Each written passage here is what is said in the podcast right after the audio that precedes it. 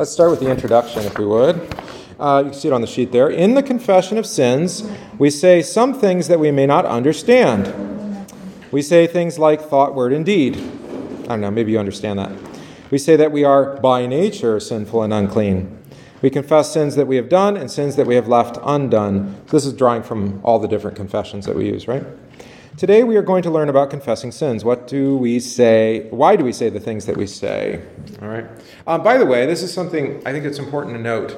Is that until the Lutheran Reformation, for at least 1,000 years of church history, people did not have a strong confession of what sin is, because confession was done in the confessional, privately. Right? It was the Lutheran Reformation in particular, and then the other reformers following, that said private confession, we've talked about, should be maintained, right? For the sake of consciences that need to be unburdened, like for specific sins, right? But we have a corporate confession, right? That we confess every time we gather, for divine service anyway. Anytime there's a sacrament, we all confess together. And the purpose of that is it's not just so that you say the same words every week, because, you know, we're kind of boring and we're not very creative. Why do we say the same words over and over? Yeah, so we remember them, right? Because we also don't believe them. What? Yes, we don't believe them. There's more chairs if you want. You look comfy there. It's nice. Super cozy. Front rows, warm. It's okay, Ryan. You can stay there. All right, so this is really important. It's a distinctive thing. There's a lot of distinctives that we have, despite some of the things that look very similar to other church bodies, Roman Church or other Protestant churches. We have some things that are unique in our practice, okay? And this historically was one of them, the corporate confession of sins, because it's proclamation. It's preaching as much as it's hearing and confession, right? Obviously, there's other things too. The big one would be the Nunc Dimittis, singing that after communion. That was Luther. And really, Lutherans are the only ones who do that. Also, the singing of the words of institution, just Lutherans, right? That was one of the reasons I like to do it. Is because it does distinguish us. Luther said that's gospel, and the gospel always is great. It always goes, it's even more communicative if it's sung, right? You can sing it. Because then it goes into your ears, and more than just in your head, but it goes all the way into your heart. That's what music does. All right, so continuing. By nature, sinful and unclean. We confess that we are by nature sinful and unclean. What does this mean? Nature mean? Or what does by nature mean? All right, so by nature means that we are born with or what we inherit from our forefathers. It means that we are born with a desire to sin. We are born thinking only of ourselves. Even when we were in our mother's womb, we were sinful, already rebelling against God, even from our mother's womb. The sin that we are born with or conceived with is called original sin. That's our technical definition, right? Original sin is the sin that is passed on from Adam to Eve to all their children, including us. All right? So I've described this as whatever framework works for you to understand this, but I liken it to the disease and then the symptom or symptoms, right? So the disease is called... I know. That's why I have a whole box in here. All right, symptoms. It was close. All right, so the disease we call original sin, or if you're hip to the cultural lingo, the OG sin. Okay. Yeah, original. But that's origin, right? That's in that word, origin. What's the origin of sin? The garden, yeah, Adam and Eve, right. So that's the disease that's passed on from father to children, from Adam to his children. And we're all part of that. Then the symptoms are what we're going to talk about today, right, of the disease. Right? Both are rebellion against God, both are by nature, but also then the evidence of that nature. All right, so we're going to talk about that. All right, Psalm 51, verse 5. You know Psalm 51? Creating, yeah, right? Clean heart, oh God, that's part of it. That's verse, where is that? Verse 10? Yeah, there it is. Right, so in Divine Service Setting 3, we sing that every Sunday. before we receive the sacrament. So we actually, in Divine Service Setting 3, or what historically was called the common service, meaning everybody used it. And then back in the 50s, people decided that, that's not good enough. We need to have like 15 different ones so that everybody does something different. Because that's boring, right? You don't want everybody doing the same thing. That's what we kind of do. A little sarcasm. Sorry.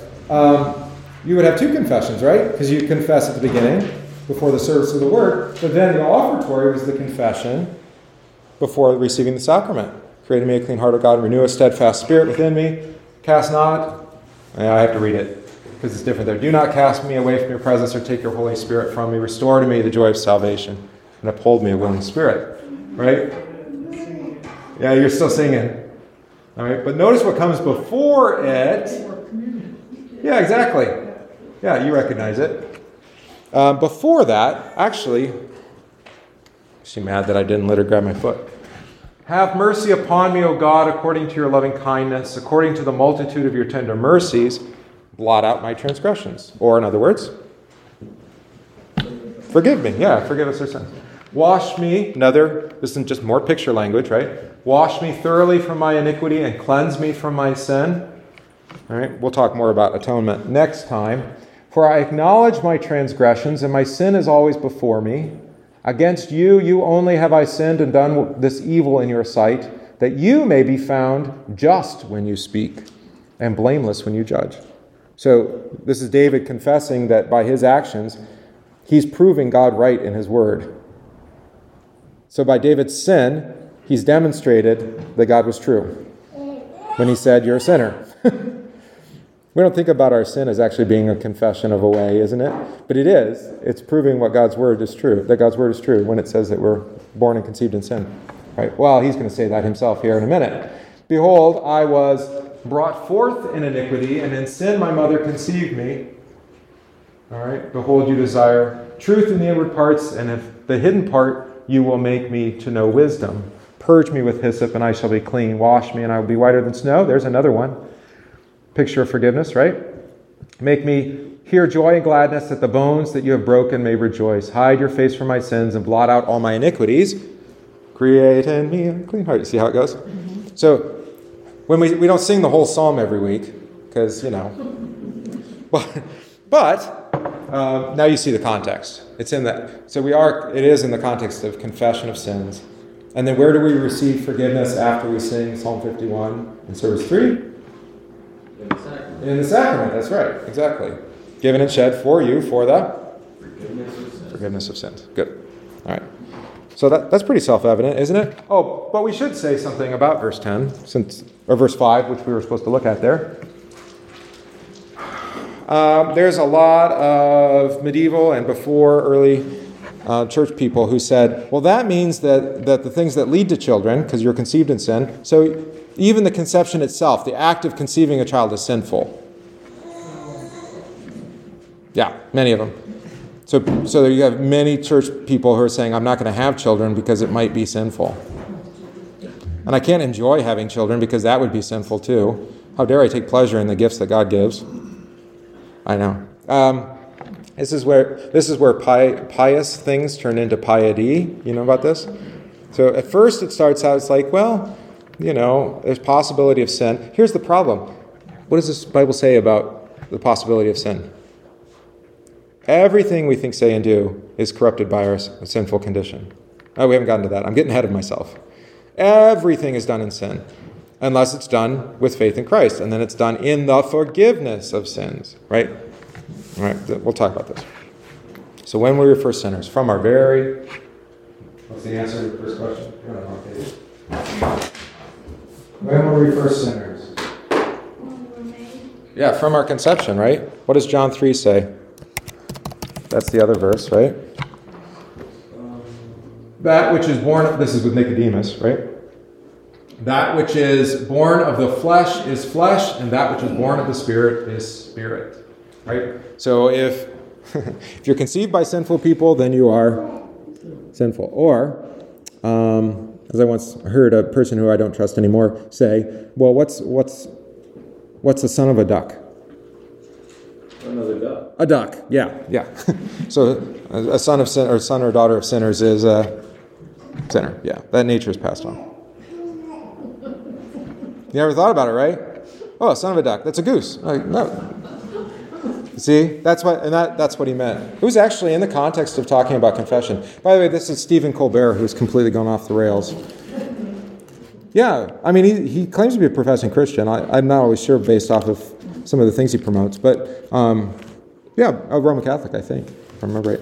But that's where I got that expression from. I thought it was pretty clever. Yeah, hey, even a broken clock is twice a day, right?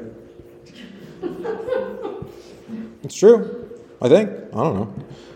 I use these digital things. I have no idea what a clock is. Yeah, that's right, exactly. You got it. All right, summarize Ephesians 2. Well, we were in Ephesians 6 in church, but we can do Ephesians 2. Some of you probably learned this by heart. It's my confirmation verse. 8 and 9 is, anyway. All right, we're not going to go that far. We want to look at the first couple verses. So, somebody want to read 1 through 3 there? Brendan, you assign something? You can. All right, Gabe, go for it. You spoke up. You're smiling. And you he made alive, who were dead in trespasses and sin, in which you once walked according to the course of this world, according to the prince of the power of the air, the spirit who now works in the sons of disobedience, among whom also we all have conducted ourselves in the lusts of the flesh, fulfilling the desires of the flesh and of the mind, and were by nature children of wrath, just as the others. Well, there you go. So this is St. Paul reflecting on the same thing. What three things describe what we are like by nature? What three things? It's right there in verse 3.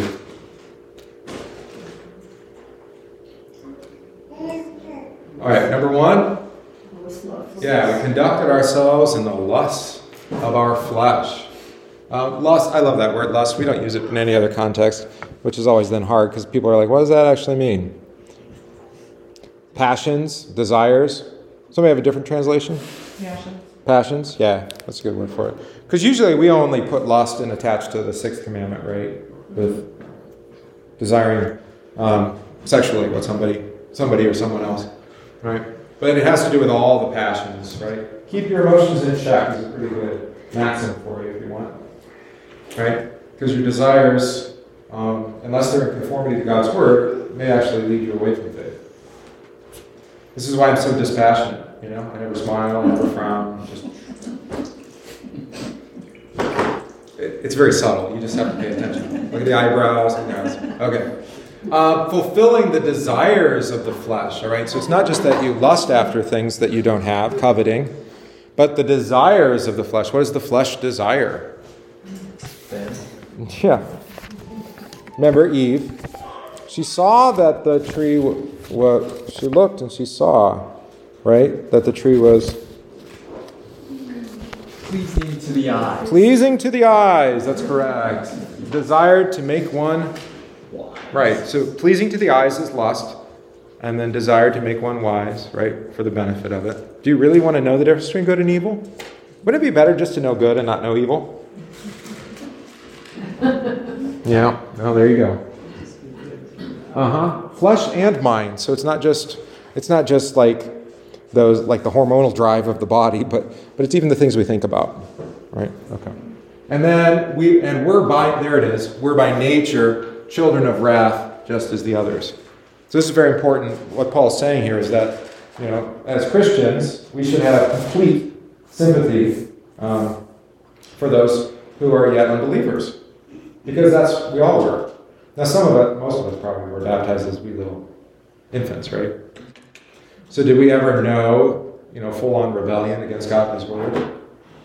No. This is why I actually like to keep friends close who are adult converts, who came to faith later.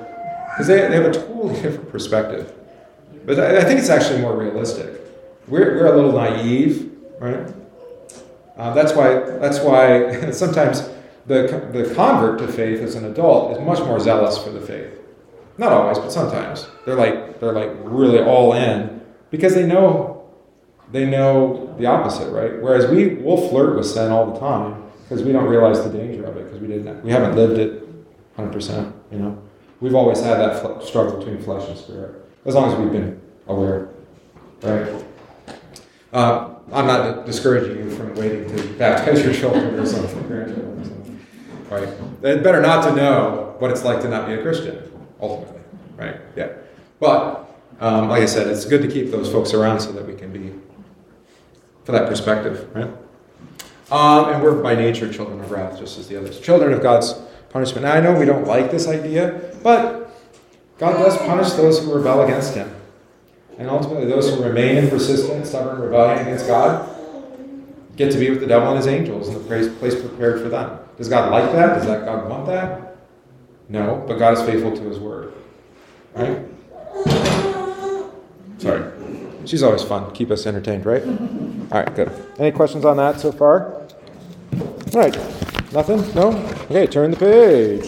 Summarize 1 Corinthians 2:14. I kind of like doing these this study anyway. That's written for high schoolers or middle schoolers. It keeps it. Otherwise, I'm like no, playing in the clouds. What? Ah. But I also don't like to set too low of a standard, because then you don't have anywhere to grow to, right? So it's a little bit of both. Do both. All right, so there, 1 Corinthians 2:14, right? I'll read it. The natural man does not receive the things of the Spirit of God, for they are foolishness to him, nor can he know them, because they are spiritually discerned. We might as well keep going. But he who is spiritual judges all things, yet he himself is rightly judged by no one. For who has known the mind of the Lord that he may instruct him? Wow, Paul really likes that psalm. But we have the mind of Christ, right? The natural man.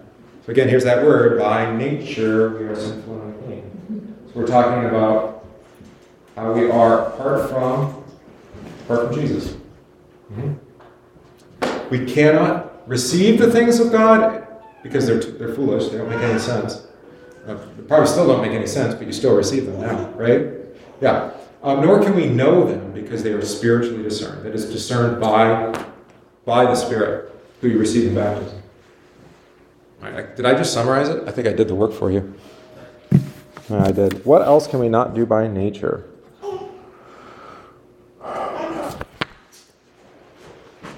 Receive the things of the Spirit. Now we confess this in a little bit fuller language in the third article of the Creed, right?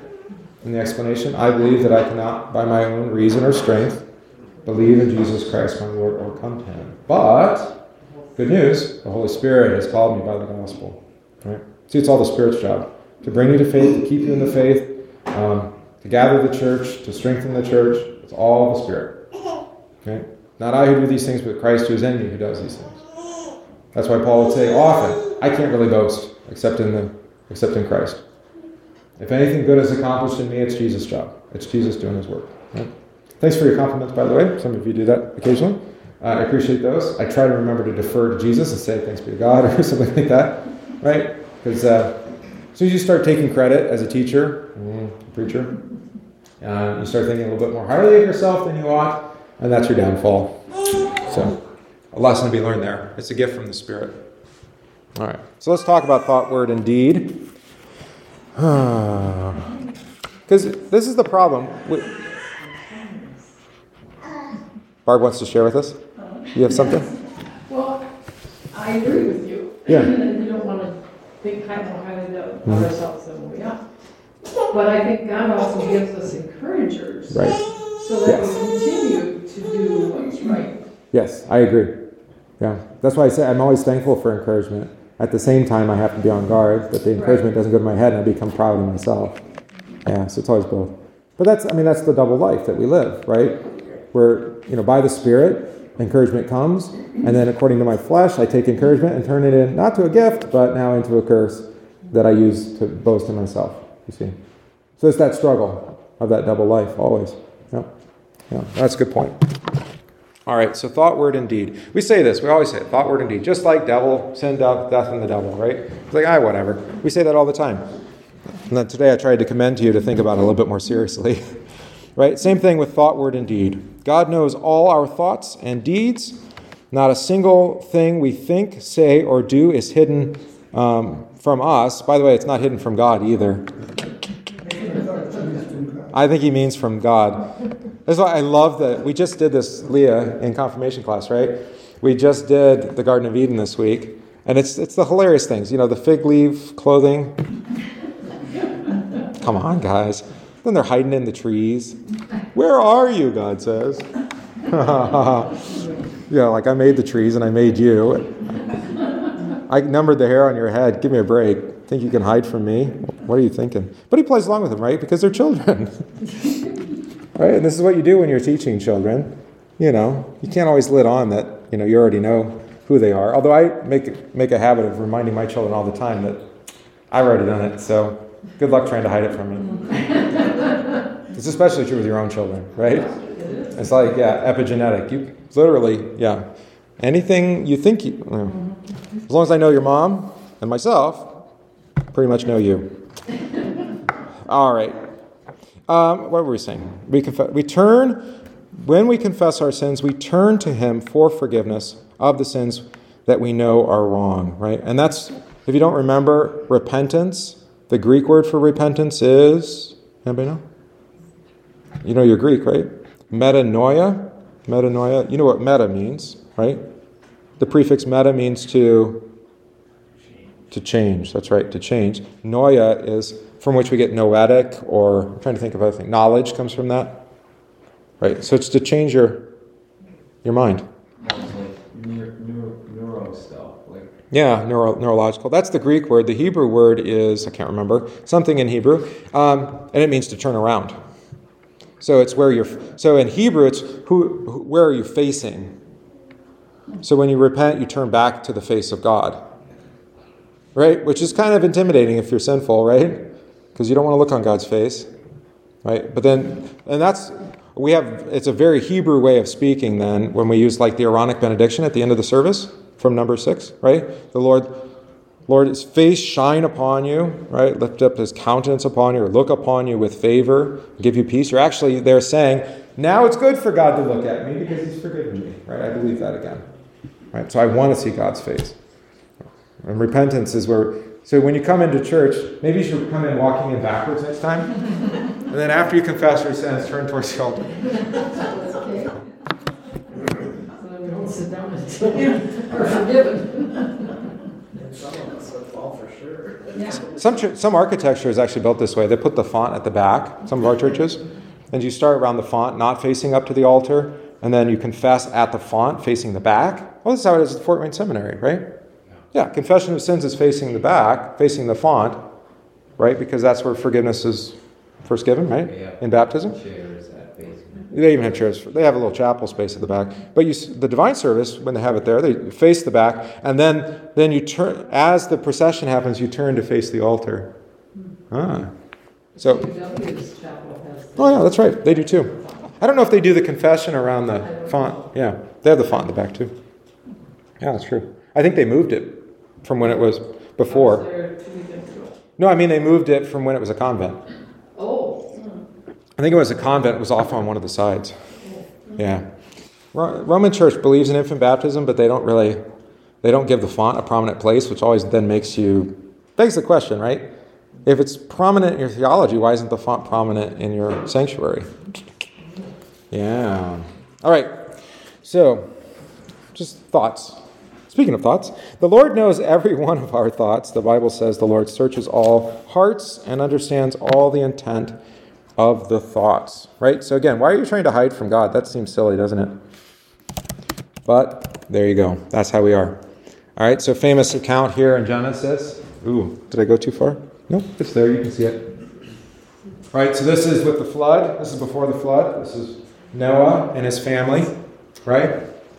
My spirit shall not strive with man forever, for he is indeed flesh, yet his days shall be 120 years, right? So there, that's actually helpful. It's not on your sheet, but God is setting the span of life as a result of sin. Right? You're saying 120 years max. Although, I guess there's some people that made it past that now, right? Very few. Very, very few. Yeah, mostly 70 or 80, right? There were giants on the earth those days. Okay, let's not talk about that. And also afterward, when the sun... we don't skip that. Go to verse 5. We don't need to talk about the giants. It's not pertaining to our study today. Then the Lord saw that the wickedness of man was great in the earth, and that every intent of the thoughts of his heart was only evil continually. Woo.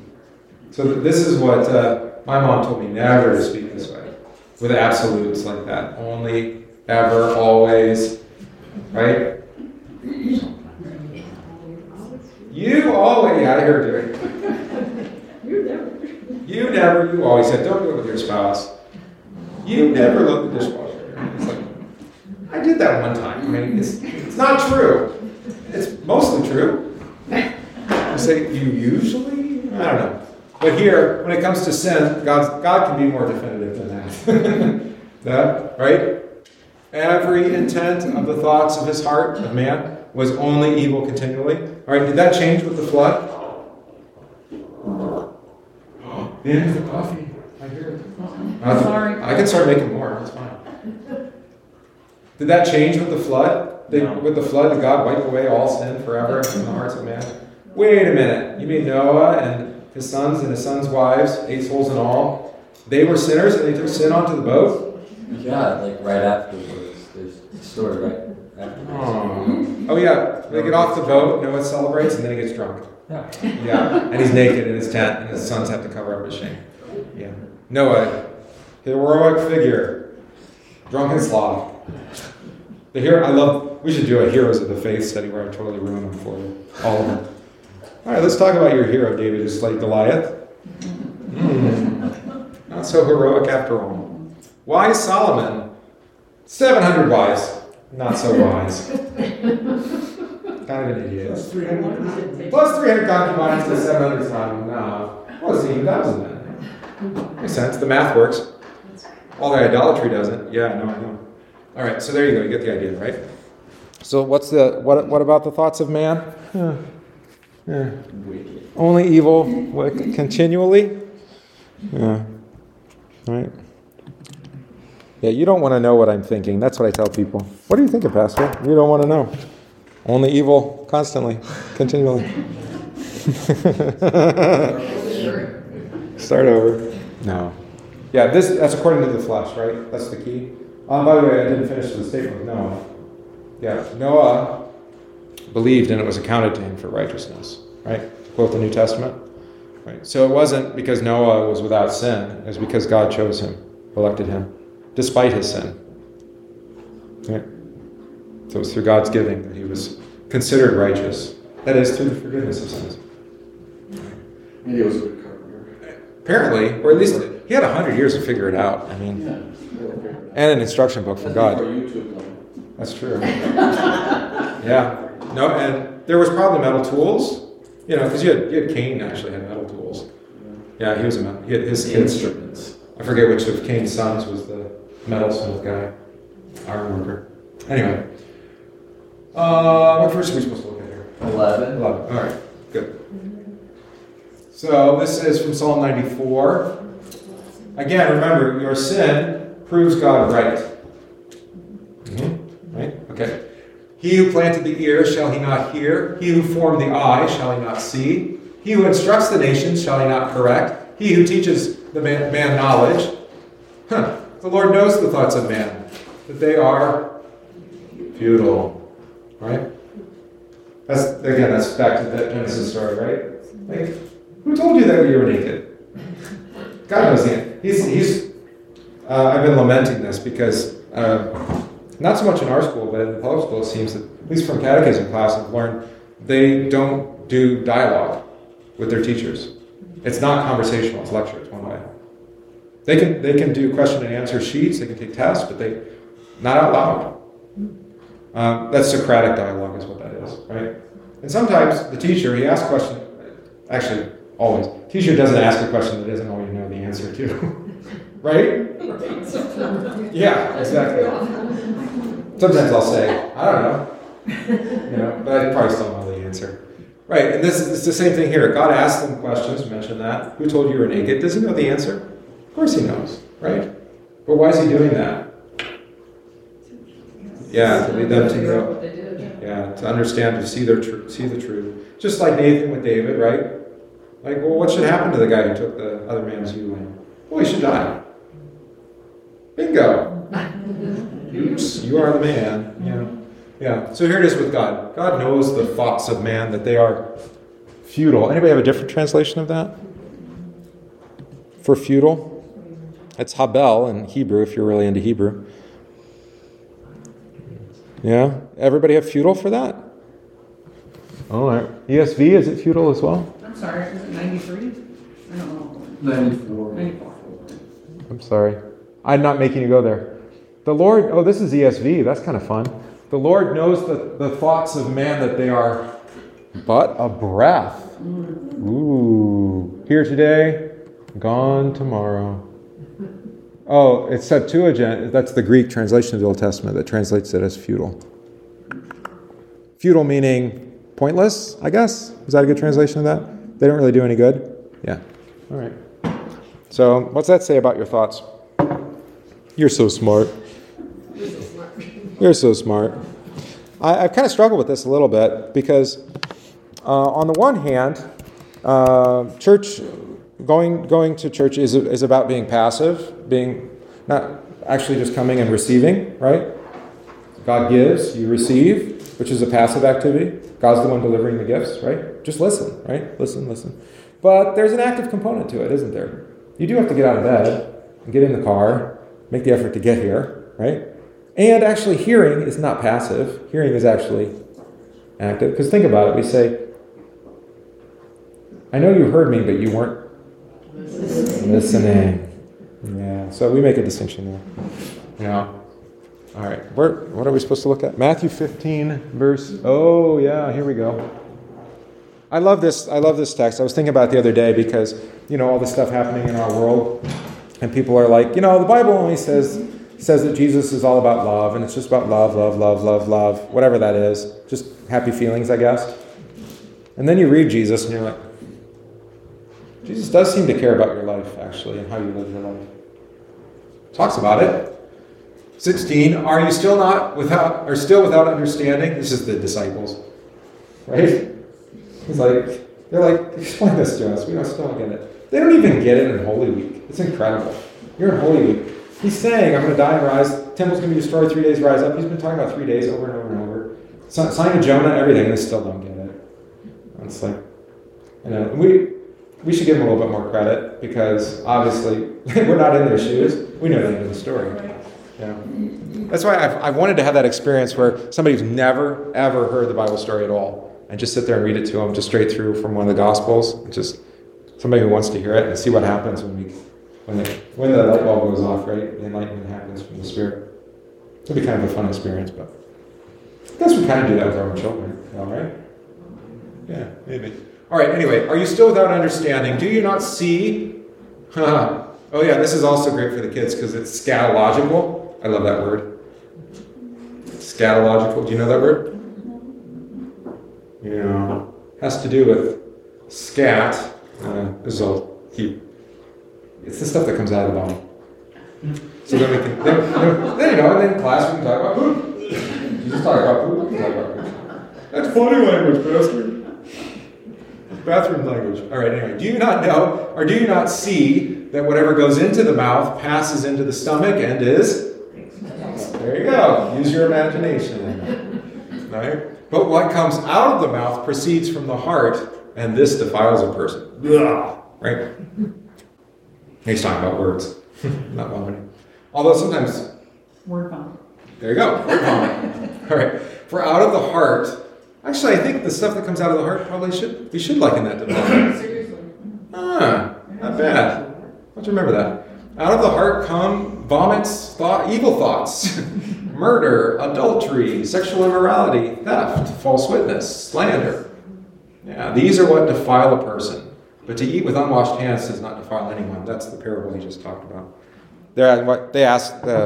Somebody asks, probably Pharisees, why do disciples not wash like? Yeah. Yeah, notice what it is. So again, eat like you're baptized, not what goes into the body that corrupts you. Although I would say, I'm still recovering from something I had at that camp.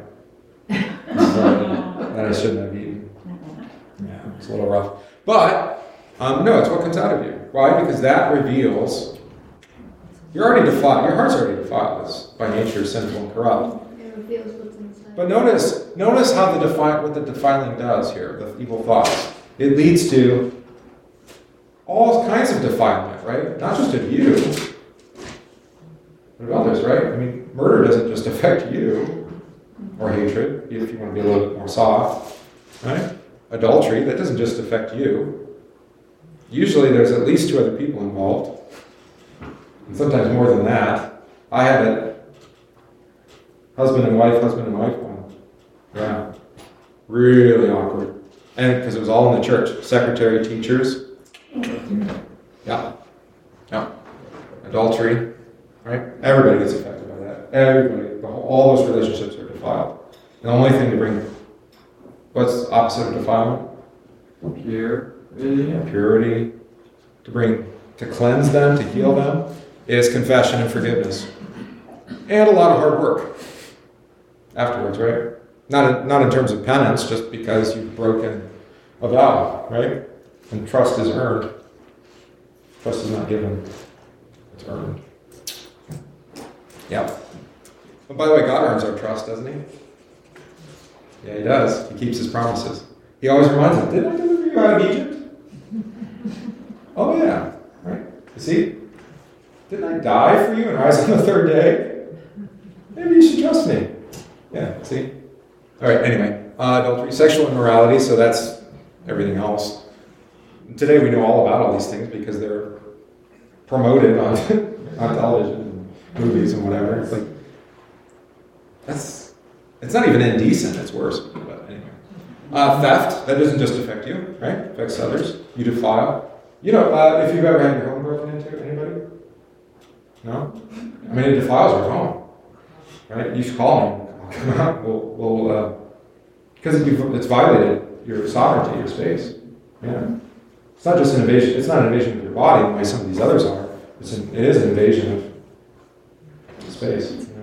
Yeah. I used to work with a gal. Their home was burglarized. She says, yeah, that was the most horrible feeling when we came. Right. And all of us, right? You know, just we can't. Yeah. No, I mean it's demonic, right? Yeah.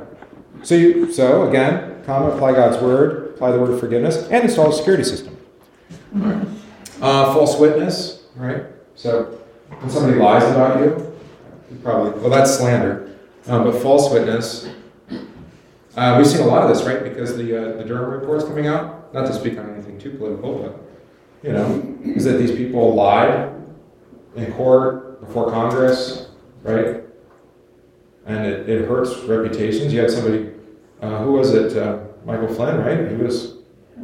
He was falsely charged, and I mean, it ruined his life, his family, his kids had death threats on his son.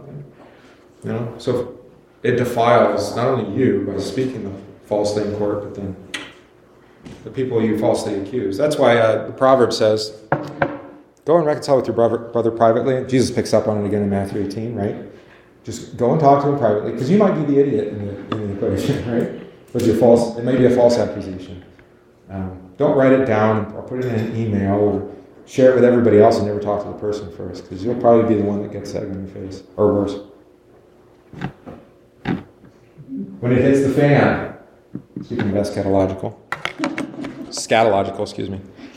All right. If you don't know the expression, you're probably better off. All right.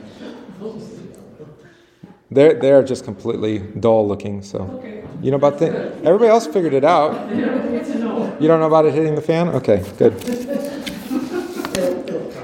Eventually, yeah, they'll learn that. All right. Yeah, so where or who is at fault for our thoughts? Yeah, we are. Sorry.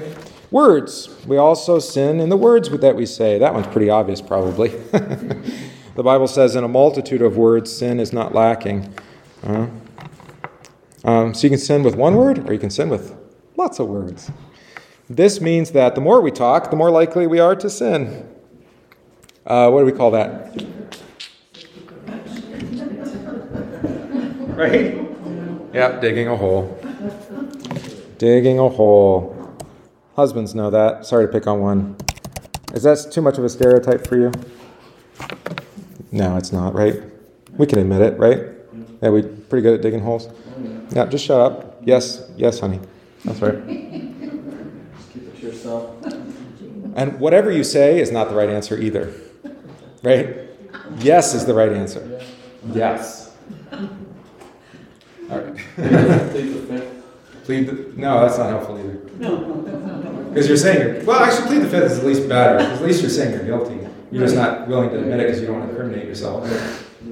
Husbands don't do that. What? Husbands don't do that. Works two ways. Yeah. I know. I'm just picking on I don't want to. You know, it's good pastoral practice to not pick on the ladies.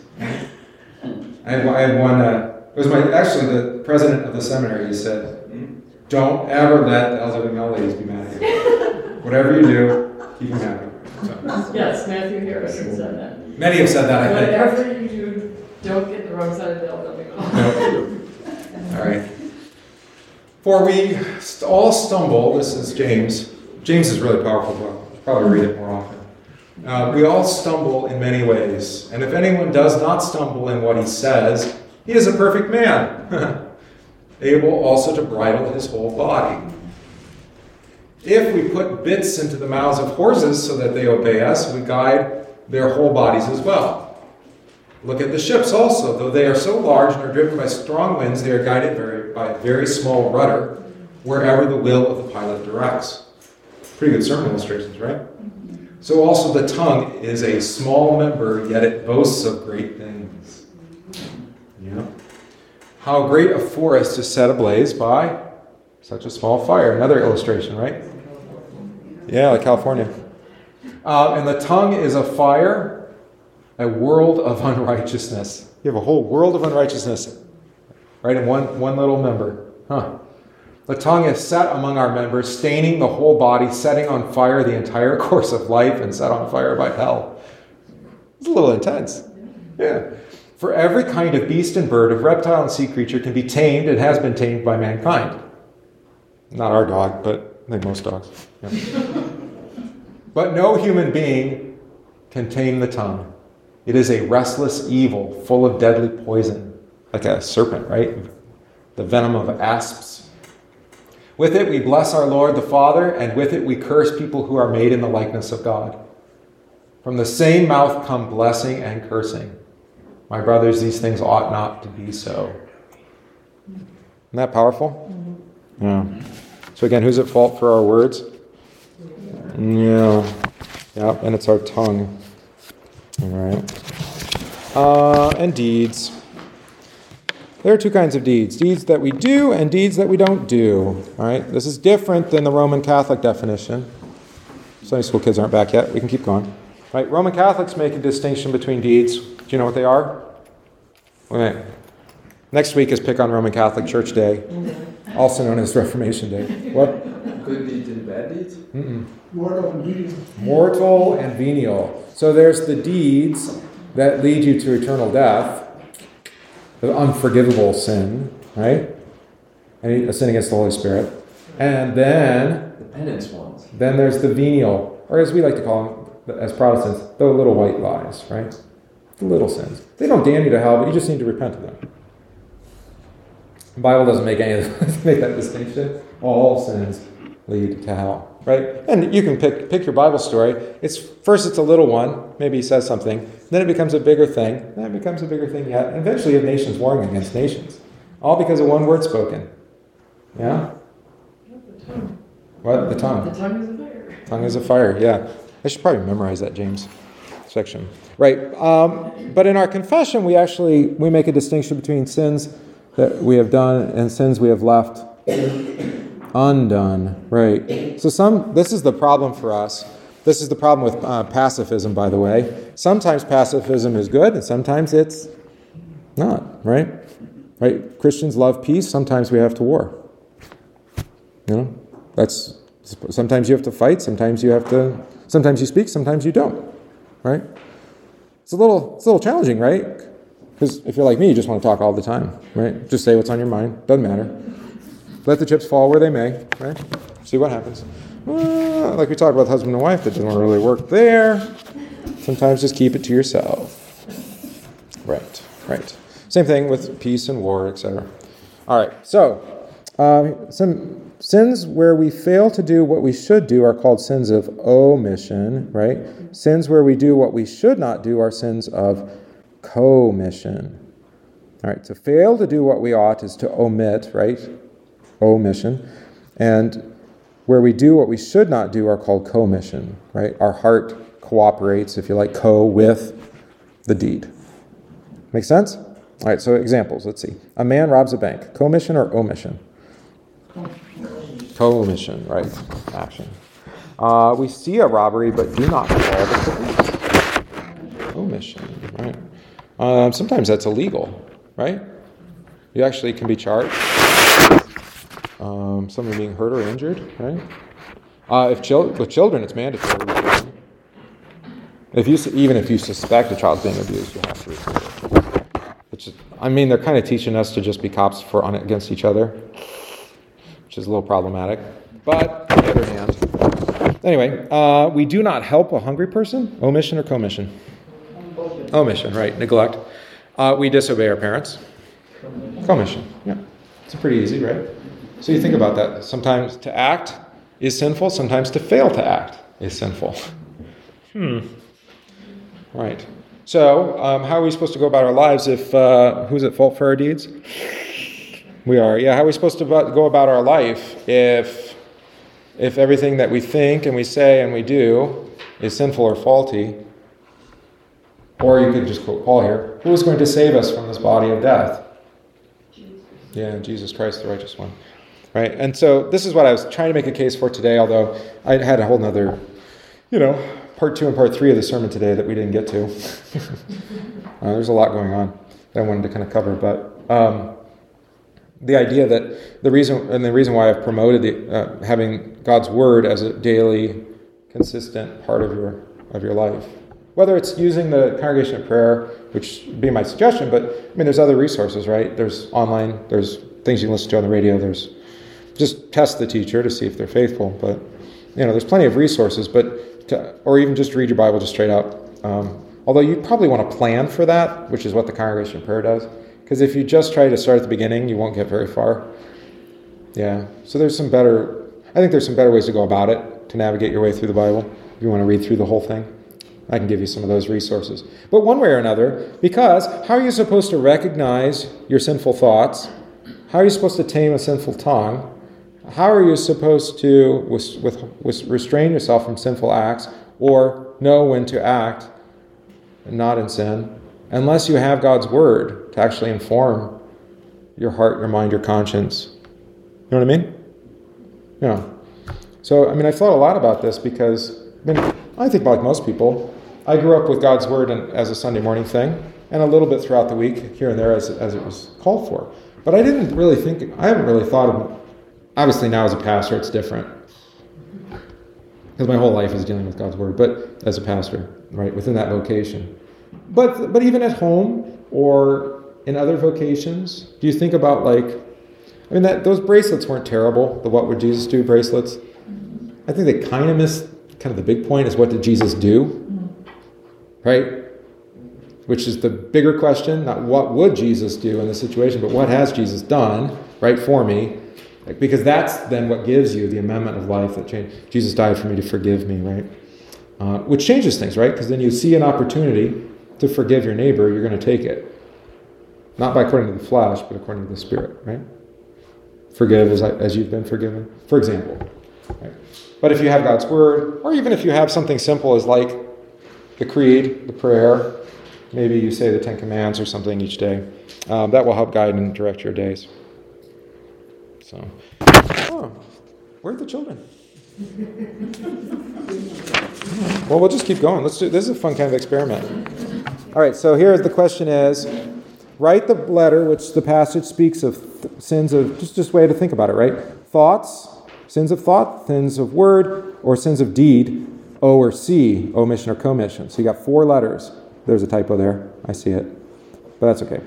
All right, so is it a thought, word, omission deed, or a commission deed?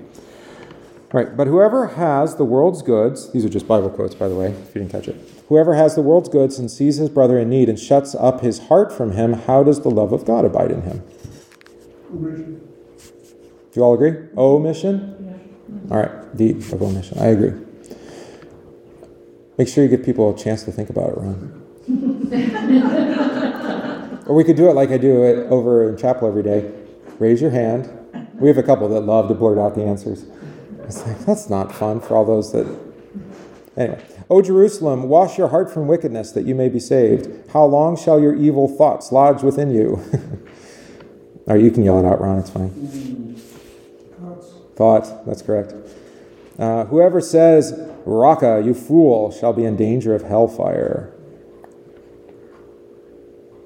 Yeah, says, word.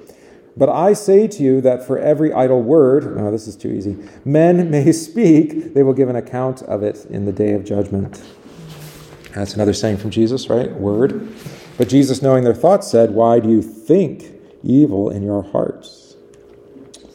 Yeah, that's thoughts, right? But notice it's Jesus speaking, not in sin, right? He's speaking truthfully. When Jesus speaks, no sin. It's always true. That's right. All right, a certain man went down from Jerusalem to Jericho and fell among thieves who stripped him of his clothing, wounded him, and departed, leaving him half dead. Sin of...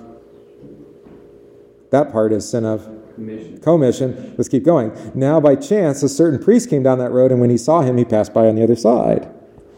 Omission. And that's a little tricky, isn't it? I don't know if the author meant that, but I see both there, right? The God of our fathers raised up Jesus, whom you murdered by hanging on a tree.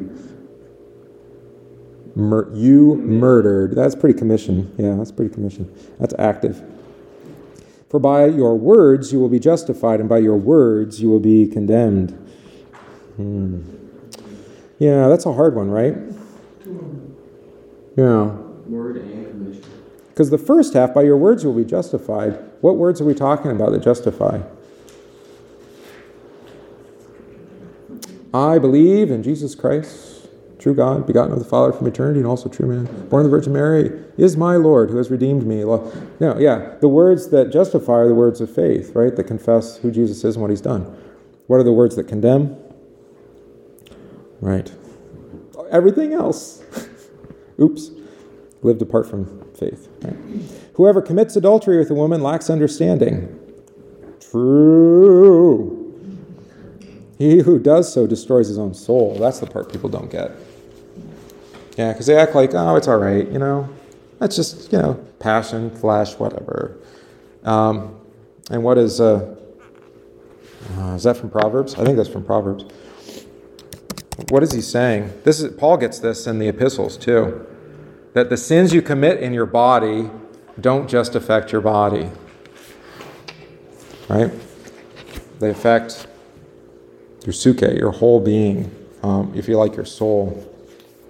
By the way, sins that are committed, adultery committed in a Christian congregation, he also says destroys, or brings sin upon the whole congregation. Yeah. We don't think about it that way. It's just, because we were taught this when it comes to cultural matters, not just politics, but other stuff too, is that, well, whatever we do in the privacy of our own home is none of your business. Who told you that? God's word tell you that? Nope. What does God's word say? Flee sexual immorality. I don't care if it's in your bedroom under your sheets. Right? The church the church by way of God's word invades pretty close to home, doesn't it? How's the word described? As a sharp two-edged sword going to the division of bone and marrow? That's pretty close. Can you get any more invasive than a surgeon with his sword or scalpel? No. Well, he calls it a sword. I call it a scalpel. That's Proverbs 6:32, by the way. Proverbs 6:32. Right. So again, this is this is a whole other matter, but I've been thinking a lot about it. It's like, what's the role of the church in critiquing culture? Because it gets a little fatiguing after a while. It's like, you're going to talk about Dungeons and Dragons again. You guys with your demon worship, and you're going to talk about metal music, you know, it's all it's so aggressive and it's terrible, you know. Or are you actually going to talk about things that matter, you know?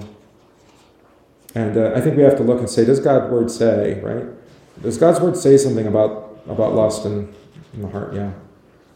Like, I don't know about you, but I like driving down the interstate through Chicago. I want to get out of my car and deface the billboards. Because they're terrible. Mm-hmm. They're terrible. It's inappropriate. As a society, I mean, well, anyway. I'm not a big fan of censorship, but I'm also a fan of like restraint and saying this is an appropriate context, or this is just really never appropriate.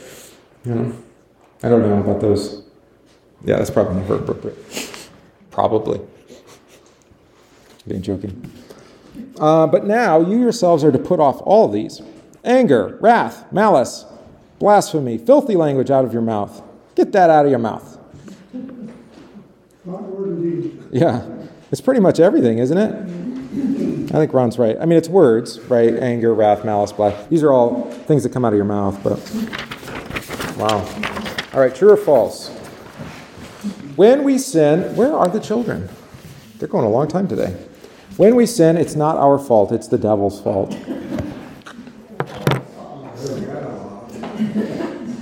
He's got the devil in him. Ironically, Eve. The serpent lied, or the serpent. Yeah. We only sin when we do a wrong deed. Yeah, think about the heart and the mind. Yeah. We don't know if maybe this is another example of where the Word of God has how we've limited it, because it's conforming us to the image of Christ, but that image is not just the things that Jesus did. There they are. You just sit down. Thank you, Mariah. It's not just the things that Jesus did, but that we're to be conformed to the mind of Christ too, the way He thinks about the world, the universe, and everything, life, the universe, and everything, right? And even His heart. You look at His heart. What does His heart conform to have? He sees the sheep without a shepherd, and He has compassion on them, right? He loved His own even unto the end. He saw the disciple whom He loved, and He said to his mother, "Behold your son, behold your mother." Right? You see, it's not just, or His heart, or just the things He said or what He did. So when we're conformed to Christ, we're being conformed to the whole person. That's right. That's helpful. Bad words are not as bad as bad deeds. Right. Oh, that's a whole other subject for another time. Maybe we'll talk about. Remind me to talk about that next week. Original sin is the sin of Adam. Correct, right? Passed on to his children. Sins of commission are the sins that we do. True. By nature, we are basically good with a few flaws. Or that billboard in Dyer. What was it? We're all messed up, but we're working on it. Yeah, we're all a little messed up, but we're working on it. Supposedly Christian church. They even. Misquoted. Like, yeah, it's a misquote. It's Mark 16:16 or something. It's like, that's not what that text is about. Anyway, we're all a little messed up. If it had said we're all completely messed up, but Jesus is working on it. Yeah, okay, that's better. But that's not very catchy. And people will be like, Jesus? Yeah. I want to take action for my... Yeah, okay, well. By nature, we want nothing to do with the things of the Spirit. True. We only become sinners after we first sinned. I don't know, babies come out pretty much sinning pretty quick. But that's, yeah, it's true, by nature. We were born with sin. True. Yeah. So think about David's sin, if you would, and you can look at 1 Samuel. All right, so that's confession of sins. That's kind of the sad part, I suppose. But I've hopefully given you enough Jesus, because we'll get to absolution next. And we have to talk about some of those images, like from Psalm 51, being washed, being made clean, defilement, we'll talk about again. All right, let's close with prayer. Heavenly Father, we thank You that You have blessed us with Your Son, who has shown us not only who He is, but how He has overcome sin, death, and devil for us, forgiving us our every sin. We ask that You would turn our hearts back to You, that You would have us face up to You in confession, that we would be forgiven in Jesus. In His holy name, amen.